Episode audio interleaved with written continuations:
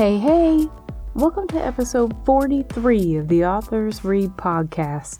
I'm your host, Leah Ryan. Today we have a return guest.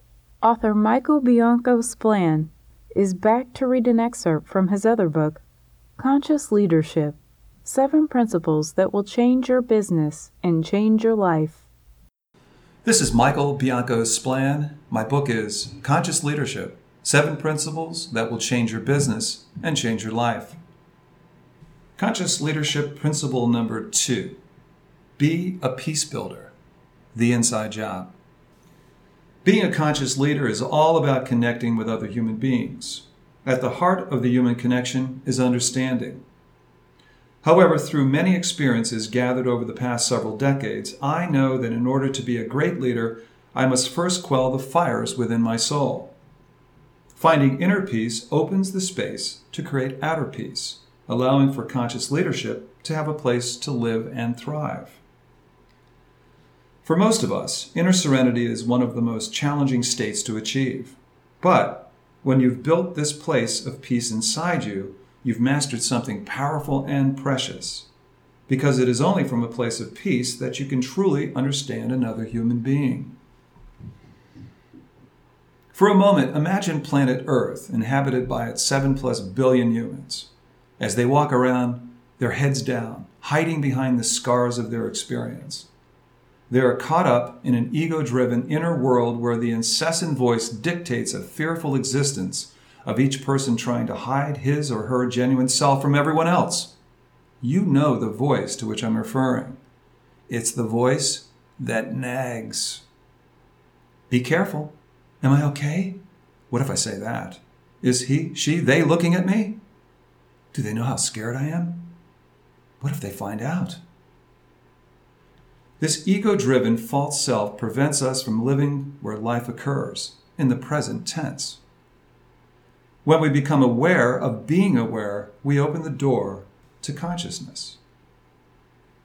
The distinction between the real you and your false ego self can be tricky business. Our ego keeps us within the lines, smoothing the rough edges of our emotional response and preventing us from wandering too far off the farm. Despite the appropriate controls our ego enforces, its limiting influences pull us away from living in the present tense by inserting the voice of doom, gloom, restriction, and apprehension. Think back to when you were growing up.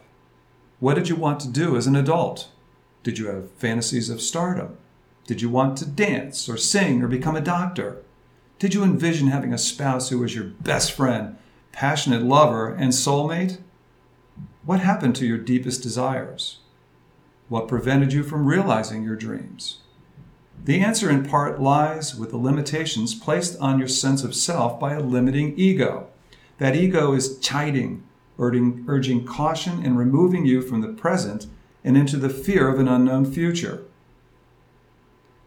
A simple way to gain access to consciousness is to breathe.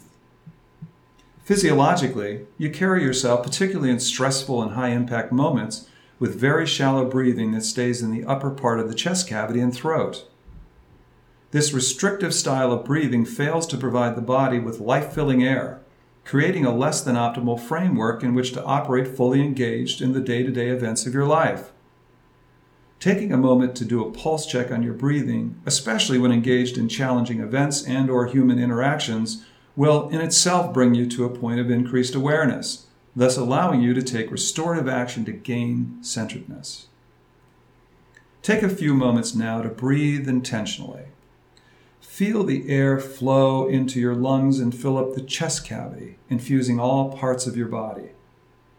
Then feel the exhalation as it leaves your body, carrying with it the stress of the moment, freeing you to be present to your here and now experience. A few intentional breaths will almost immediately lower your heart rate, open your blood vessels, and significantly reduce anxiety, stress, and fear. Our internal belief systems create biases that manifest as anything from pet peeves to outright barriers that block honest human exchange. We carry these certainties as unconscious screens through which all interactions are weighed and delivered. As a leader, I recognize my own fires within, which demands intentional introspection and acknowledgement in order to quell the flames that prevent honest connection. For me, acknowledging and reconciling my own pervasive experience of abandonment, attributed to my being put up for adoption, provided important insights to address quelling the fuel soaked nature of feeling inadequate and less than. The subtlety and insidious nature of our smoldering internal fires can erupt into firestorms with an unintentional event or impulse brought on many times unconsciously by unintended circumstances. Yet these fires within can cripple effective leadership and collaboration. We all have our pain points, those indelible moments where love was lost, harsh circumstances found us helpless and hurt, childhood fears were never addressed that we continue to drag along with us as a psychic ball and chain. Unless we find healing, these firestorms continue to live on inside of us, prevent us from living openly and with the freedom to be our very best selves. The task of overcoming limiting beliefs requires self honesty and a true desire to connect with those of diverse and or very different beliefs and opinions. The rewards are profound. The first order of business is to recognize in our humanness that these internal impediments exist. Each of us copes with his or her inner firestorms. The next step is to take action to quell the fires by getting to the root of the flames. This two step process begins with accurately assessing your greatest fears. Now, keep in mind that fears are manifest in a variety of ways, including anger, resentment, jealousy, guilt, self righteousness, and hostility. How do you identify what really terrifies you? One way is to reflect on your life from the earliest recollections to the present moment and ask yourself, what holds me back? The second step is to gain understanding of the context of your fears. Patterns can be seen in both your primary and secondary relationships. Primary relationships are based on ties of affection and personal loyalty, encompass many different aspects of our lives, and endure over long periods of time. They involve a great deal of interaction that focuses on people's feelings and welfare more than accomplishing specific tasks or goals. The family is a great example of primary relationships. Secondary relationships, on the other hand, are organized around fairly narrow ranges of practical interests or goals without which the relationship would not exist. For example, the waiter customer relationship in a restaurant is secondary because it involves a narrow range of activities, that being exchanging food and services for money, through which the participants meet particular needs or desires. Take time to consider your childhood memories. Were you openly encouraged to be creative, free, and explore the world around you? Conversely, did your relationships with your parents include clear patterns of negativity, loss, criticism, pain, or resentment?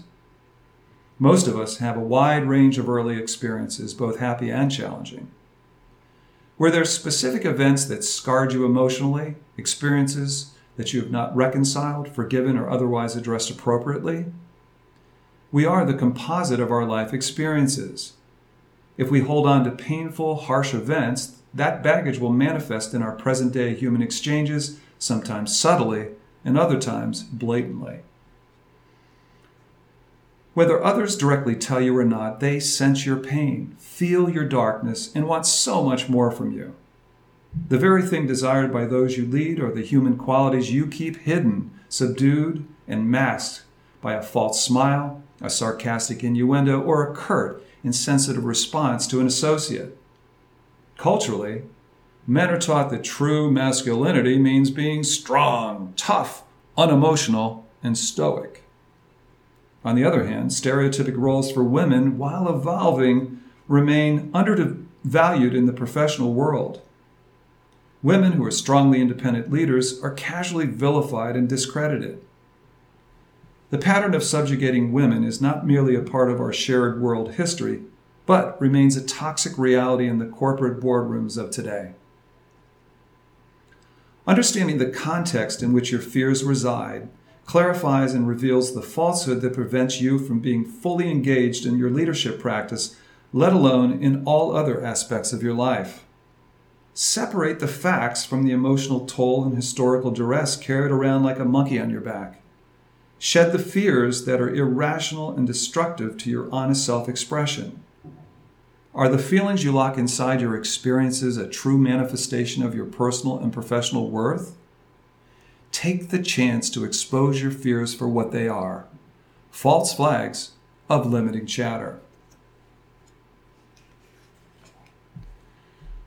Living true to the real you means keeping the chatterbox ego in check and quelling the fires that prevent authentic human connection.